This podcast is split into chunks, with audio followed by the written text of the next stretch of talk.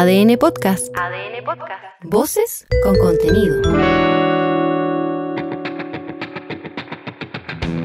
Hola, soy Carlos Madariaga y en este nuevo episodio de Ojo de Halcón festejamos, nos abrazamos, alentamos, pero también analizamos todo lo que se ha vivido en el desarrollo del Chile Open 2023, donde estuvimos en San Carlos de Apoquinto contándoles el detalle del triunfo de Nicolás Yarri en la final ante Tomás Echeverry. De eso y más, por supuesto, del mundo de la pelotita amarilla, conversamos a continuación.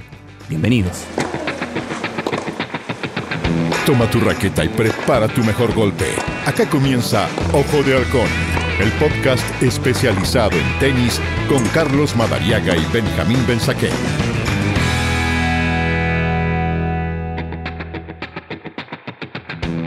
Estamos junto a ustedes pudiendo hablar a velocidad normal y a un tono normal que es algo bastante agradable después de haberlos acompañado a través de las señales de ADN durante toda la semana desde San Carlos de Apoquindo para contarles de cada uno de los detalles del Chile Open 2023, pero que ahora eh, en situación, no vamos a decir que estábamos allá incómodos, pero obviamente con, con una mayor soltura y un mayor relajo, ¿por qué no decirlo, Rodrigo Hernández, para hablar de una semana que nos tiene ahora disfrutando de las mieles del éxito que obtuvo Nicolás Yarri al consagrarse campeón. Bueno, e, es un comentario enfocado en la transmisión, en el mundo de la radio.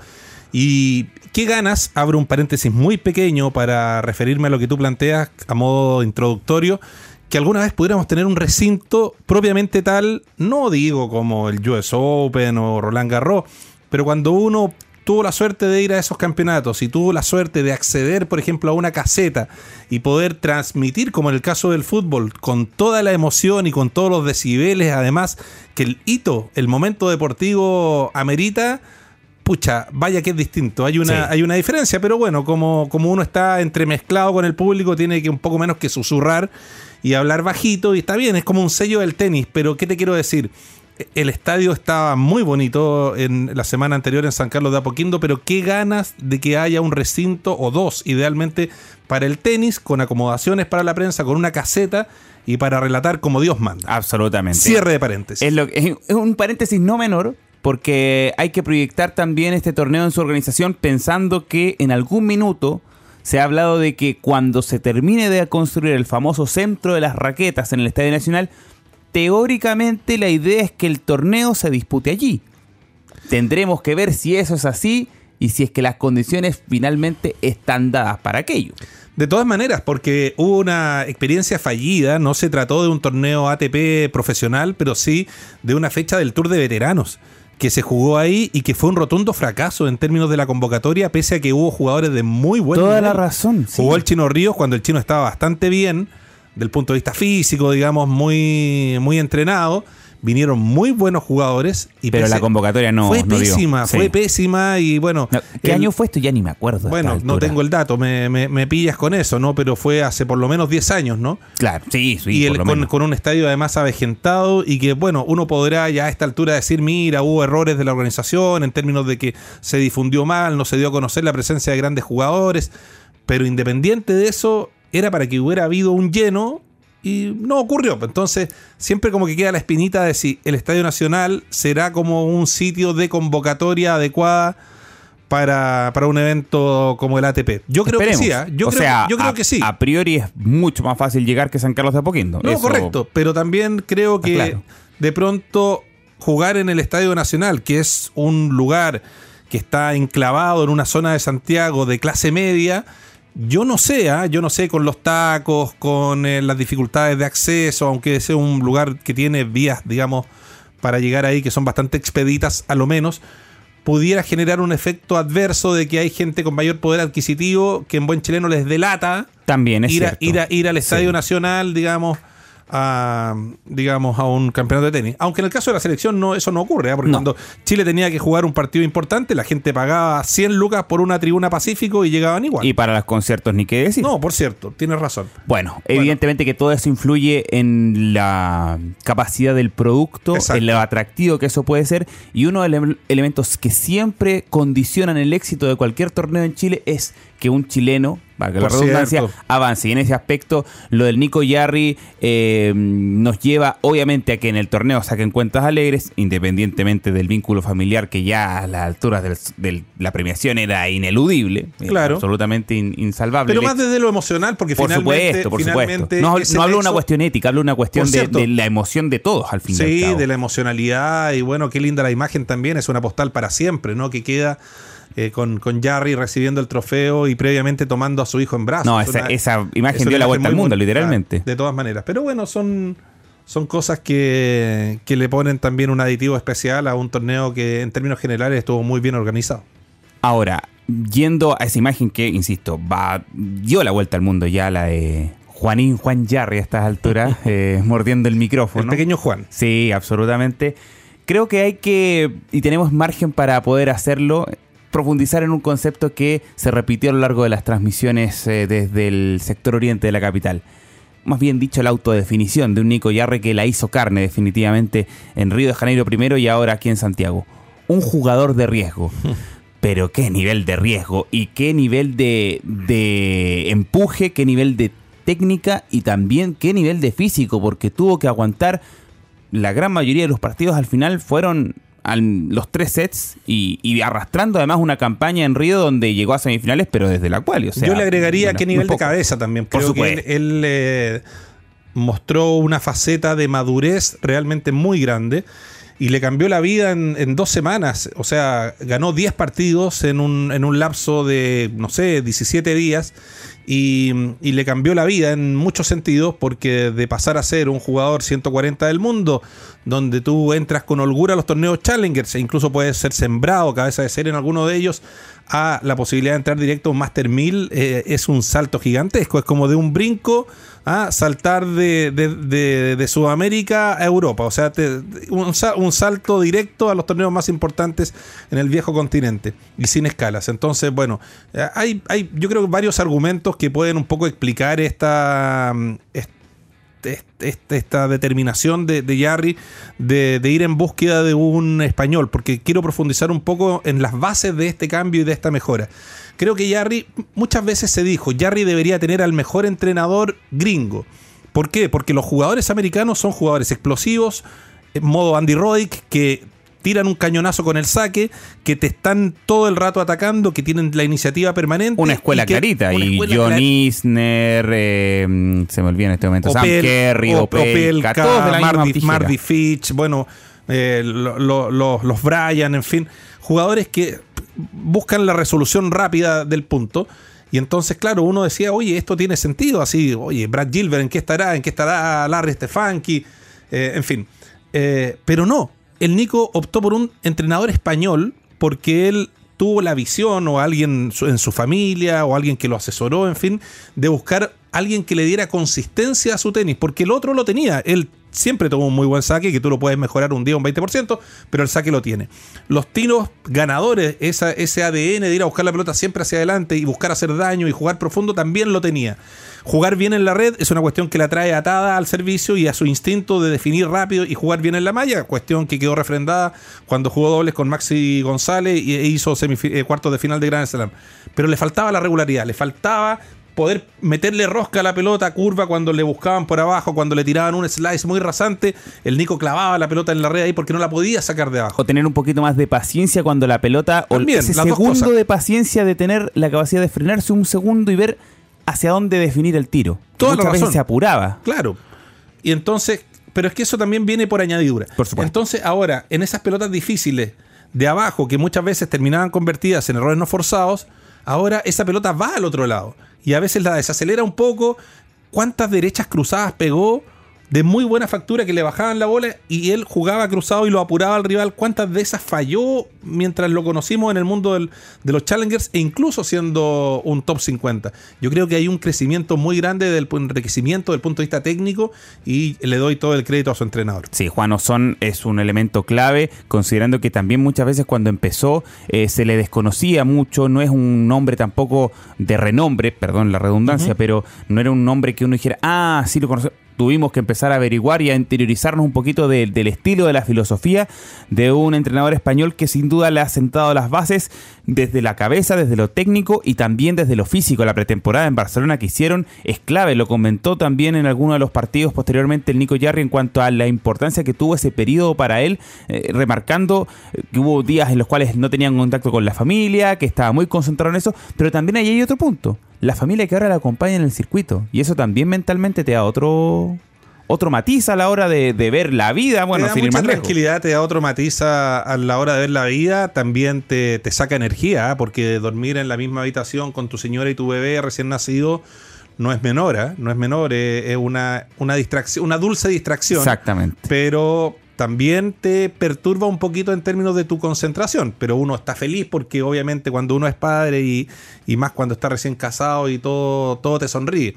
Eh, pero yo creo que es también parte de esta madurez que yo digo de manera integral le llegó a la vida de, Nicolás y en un muy buen momento tenístico porque él va a cumplir 27 años y está alcanzando el pic de su carrera, digamos. Yo creo que ese también es un debate interesante, porque claro, Jarry vuelve a ganar un torneo ATP después de cuatro años, queda al borde del top 50, lugar 52 en el Live Ranking, gana 100 mil dólares en premios después de haber obtenido el trofeo, el muy lindo trofeo por cierto en el diseño que tiene el Chile Open pero la comparación es que son odiosas. Dicen que en algún minuto Nicolás Jarry fue 38 del mundo. Yo siento al menos que el nivel que hoy está, mostrando Jarry es superior a aquella versión del 2019. Creo yo. Bueno, es que si nos quedamos con la imagen de lo que, de lo que mostró en estas dos semanas, yo creo que es equivalente y con la perspectiva de ser mejor. Y, con el mérito de parte de todo lo que tuvo que remar en estos años. No, por supuesto, y porque además, bueno, está teniendo este este upgrade, podríamos decir, esta mejora técnica que le permite ser más consistente. Entonces, cuando un jugador de riesgo, un jugador ofensivo, un jugador que va para adelante, un jugador que toma permanentemente. Un jugador apostador, si se quiere. un jugador permanentemente eh, de ataque. A eso le añade eh, una alta consistencia. Bueno, es, eh, es muy importante. Yo creo honestamente que si Nico juega a este nivel y logra sostener este nivel, debiera romper la barrera del top 40 creo que para ser mejor de lo que fue, o sea, superar el 38, el 35, el 30 del mundo, él va a tener que aprender y eso se lo van a dar los partidos, porque hasta ahora él está jugando frente a jugadores de muy buen nivel, pero todavía no se topa con los grandes jugadores en cancha rápida. Entonces, de hecho, tuvo solo un aperitivo, entre comillas, el año pasado, que cuando jugó en Seúl contra Casper Ruud, en aquel momento 2 del mundo, y le hizo un buen partido. De hecho, le ganó un set. En tres sets, exacto. Yo creo que tú marcas una muy buena, una muy buena referencia porque ahí vamos a ver cómo está Nicolás en la faceta defensiva, porque él a jugadores de, no quiero decir término medio, porque igual todos los top 100 son grandes jugadores, pero a un jugador de término medio, él puede tener la iniciativa del partido el 70 u 80% del tiempo. Ante un gran, gran jugador, ese porcentaje va a bajar. Absolutamente. Entonces va a tener que ponerse a correr, va a tener que defender bien. Y ahí eh, no es que yo tenga dudas, pero lo quiero ver en esa faceta del juego porque vaya que es importante también saber defender eh, en el tenis hoy, sobre todo por cómo corre la pelota. Si hoy día uno, uno ve los videos, ve el tenis en vivo, y es muy distinto respecto de hace 8 o 10 años atrás, donde además uno veía mejor tenis en el sentido de que veía más recursos porque la pelota era más lenta. Claro, tenía un poco más de margen para hacer. Son todos unos cañoneros, pero a ratos descuadrados. O sea, es, es, que es impresionante cómo le pegan a la bola en general en el circuito, sobre todo los más jóvenes. Sí, en ese aspecto hay una evolución marcada en cuanto a la velocidad y un periodo además de espera en torno al regreso a canchas duras que nos va a tener que eh, dar un plazo importante. ¿Por qué? Jarry no alcanza a entrar ni a Indian Wells ni a Miami y de hecho ha definido como eh, su siguiente destino Marrakech en Marruecos, cancha de arcilla, en un cuadro no vamos a decir igual, pero muy parecido eh, al de Santiago. De hecho, el primer cabeza de serie de ese campeonato en Marruecos también es Lorenzo Musetti, por poner un, solo ejemplo. De hecho, quedó fuera de los cabezas de serie por un puesto, que es el noveno eh, en el listado de aquel campeonato. Su actual ranking ahora le permite entrar directo a Roma y a Madrid, porque se amplió el cuadro. pero él es el, el noveno, es el noveno en esa lista, ¿no? Sí. En una de esas cambie, corre de aquí a un mes y puede hacer cabeza serie. Claro, pero acuérdate que una cosa es la lista de entrada y que es el noveno jugador de mejor ranking en la lista de entrada, pero él se inscribió en ese ah, torneo con el ranking 87.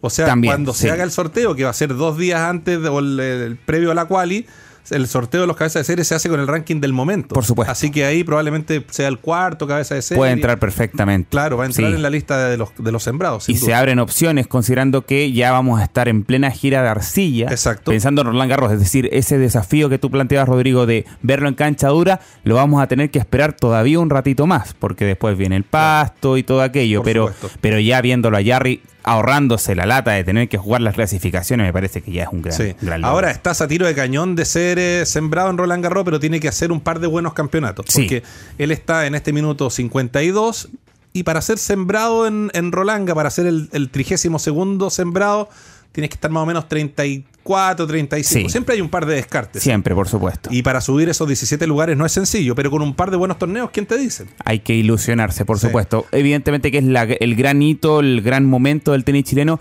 pero a la hora de hablar de los otros jugadores nacionales que estuvieron, a los cuales pudimos observar en San Carlos de Apoquindo, me parece que Garín gana un poquito más respecto de Alejandro Tavilo, considerando sobre todo esa comunión con el público con la cual se lo observó a Gago en ese triunfo contra Dominic Thiem. Después con Sebastián Báez fue otra cosa, pero lo de Garín eh, me parece que saca un poquito más de rédito respecto a un Alejandro Tavilo que se lo vio muy mal Mercedes Jaume Munarto. Logró enviar ese partido a un tercer set, pero no le alcanzó finalmente para superar el debut. Exacto. Bueno, eh, yo creo que Garín tiene que encontrar inspiración en Jarry y hacer la gran Jarry. Eh, volviendo un poco a las raíces, el trabajo con, su entrenador, con Gringo Schneider, uno podría haber pensado de que iba a ser como más automático en términos de la generación de buenos resultados, no ha sido tan así, ha sido un proceso lento. Eh, Garín se puso una meta razonable, no tan alta, de poder estar este año entre los 40 mejores del mundo y Schneider ha declarado que el objetivo es conseguir lo más rápido posible 400 puntos ATP. 400 puntos ATP equivalen a ganar un torneo 250 y hacer una semi de un 250. Obviamente hay muchas fórmulas para Sí, por supuesto, se puede un octavo de Master 1000 y ahí vamos sumando. exactamente, lo, que tú, lo que tú quieras. Me parece un objetivo razonable porque le saca un poquito de presión pero, pero creo, por ejemplo, que Garín no puede perder con Pedro Martínez. Por muy buen partido que haya hecho Pedro Martínez en esta gira, no puede perder con Pedro Martínez. Adhiero. ¿Ah? Adhiero, absolutamente. Creo que sí puede perder con Sebastián Báez. Que era, más lógico. Era más lógico. Entonces, Cristian tiene que empezar a ganar los partidos de nivel medio a los que se enfrente si es que quiere realmente cumplir su objetivo y acompañar a, y acompañar finalmente a, Nico Yarri, eh, digamos, en el top 50, que es donde los queremos ver. Era una apuesta correcta en el caso de Garín, me parece, el haber seguido a la cual Indian Wells. Me parece que no lo fue tanto en el caso de Alejandro Tavilo. Yo creo que ahí hay un tema de, calendario. Lo hemos hablado con Benjamín Mensaquén en otros capítulos de Ojo Balcón, también contigo, por supuesto, Rodrigo, en, en ADN Top. Me parece que era una apuesta demasiado arriesgada para él, considerando todos los puntos que ha perdido, porque no ha podido defender nada del año pasado. Perdió en primera ronda en Córdoba, perdió en primera ronda en Santiago, defiende además los puntos de la final que logró el año pasado en el Challenger, no lo juega y se va a jugar Estados Unidos en otra superficie, teniendo el Challenger acá y además teniendo una segunda oportunidad de jugar un torneo Challenger la semana siguiente en Viña del Mar. Yo creo que Tavilo equivocó el, el camino. En una de esas nos tapa la boca, termina clasificando al cuadro de Indian Wells y uno no sabe, pero yo siento que fue una, una, decisión algo precipitada el cambiar nuevamente. Yo creo que era a lo menos discutible, pero sí le doy, le concedo a, a Tabilo el derecho de cambiar básicamente porque... ¿Se siente más cómodo ahí? No sé si se siente más cómodo, pero él fue criado en canchadura. O sea, para él volver a Estados Unidos no es eh, un despropósito porque juega muy bien ahí. Y, y además, en el fondo, yo creo que él piensa en grande y a mí me, eso me gusta. O sea, independiente que no esté atravesando por su mejor momento, aunque tampoco es que su tenis hoy día sea un desastre, ni mucho menos. Él tuvo ganado a Jaume Munar y Munar estuvo a punto de ganarle a Jarry en, semi. O sea, ¿quién te dice que si ese partido se le hubiera dado favorable a Tabilo? Está en un tema de confianza, claro, Y el hecho eh, de, que la mochila de puntos, el colchón que tenía, no pudo defender nada, yo creo que eso también te juega un poco en la cabeza. Por cierto, por cierto. O sea, de hecho, de hecho, hoy día Tabilo está fuera de la cual y Roland Garros. Exactamente, está fuera de los 150 mejores del mundo. Está fuera de la cual y Roland Garros y, bueno, eh, Roland Garros se cierra 42 días antes, a diferencia de los torneos, eh, digamos, de una semana o de semana y media, como son Indian Wells y Miami, donde el cierre es de 21 días antes. Bueno, perdón, di mal el dato. 152 era la semana pasada. No, está 200. Sí, porque perdió los puntos correspondientes a la semifinal del año pasado Tal en San Carlos de 207 del mundo está, exacto, La caída es muy grande. No, la, la caída es muy abrupta. O sea, hace un mes estábamos viendo si iba a jugar o no la serie de Copa Davis siendo el número uno de Chile y ahora es, el cuarto. Bueno, es que por eso es muy llamativo y trato yo de entender y de meterme en su cabeza respecto de por qué él decide ir finalmente a jugar a Norteamérica y no quedarse acá a, buscar los puntos tanto en Santiago como en Viña del Mar. Como lo hizo Barrios, por ejemplo. Es que en dos semanas, con dos semifinales, por ejemplo, objetivos razonables. Claro, ni siquiera, estamos ni siquiera estamos diciendo que gane el no, No, obvio, pero con dos semis podría haber recuperado por lo menos unos 30, 35 lugares en el ranking. Entonces ya, ya no estás 210, estás 170, ¿te das cuenta? Y construir desde ahí un poquito más sencillo, en fin, pero bueno él, tomó esa apuesta, yo creo que hay que respetárselo y, apoyarlo en la búsqueda. Claro, un tenis chileno que hoy tiene, claro, dos top 100, Karim 94 del mundo, Jarry 52 y de ahí tenemos que ir al 192 para encontrar a Tomás Barrios. Vamos a ver si es que esta semana tenemos buenas noticias respecto de él eh, en el Challenger que organiza nuestro compañero Benjamín Benzaquena ahí en el Club Manquehue. Eh, de hecho, es el chillanejo, la principal atracción en el cuadro de los chilenos, considerando que ahí también están Gonzalo Lama y Matías Soto. Interesante también, creo, una pequeña línea a mencionar lo de Matías Soto y qué gran historia construyó también en, San Carlos de Apoquindo, logrando su primera final a nivel ATP en los dobles, claro, con, el brasileño Thiago Saipot Wild, y estuvo match point para ganar el título, y de hecho con los puntos que ganó ya es el mejor doblista del tenis chileno hoy en el ranking. Sí, claro. Y bueno, ojalá esa plata le pueda permitir viajar tranquilo por lo menos unos tres meses. Qué lástima que no pudo ganar el título, estuvo tan cerca, porque si ganaba el campeonato probablemente hubiese tenido recursos para, para viajar sin sobresalto durante el primer semestre.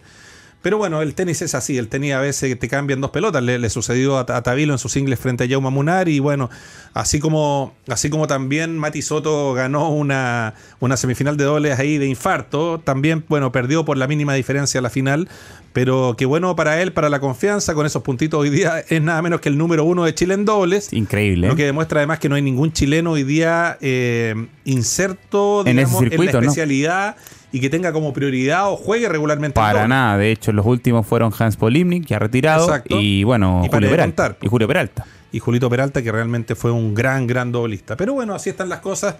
Hay que ponerle algunas fechas a, a, Mati Soto y esperar que esté eh, bien de la espalda, que, eso es básico para poder competir bien. Por último, Rodrigo, sin eh, marginarnos de lo que viene a nivel internacional, ya palpitando un poquito Indian Wells ¿Qué te parece el hecho de que Novak Djokovic nuevamente haya sido impedido de entrar a Estados Unidos y por ende queda fuera el número uno del mundo de jugar el primer Master 1000 del año y con ello tampoco va a poder jugar Miami, aunque eso ya tendrán que haber eh, gestiones quizás hasta último minuto para conseguir una excepción, pero Estados Unidos se la negó por producto del COVID.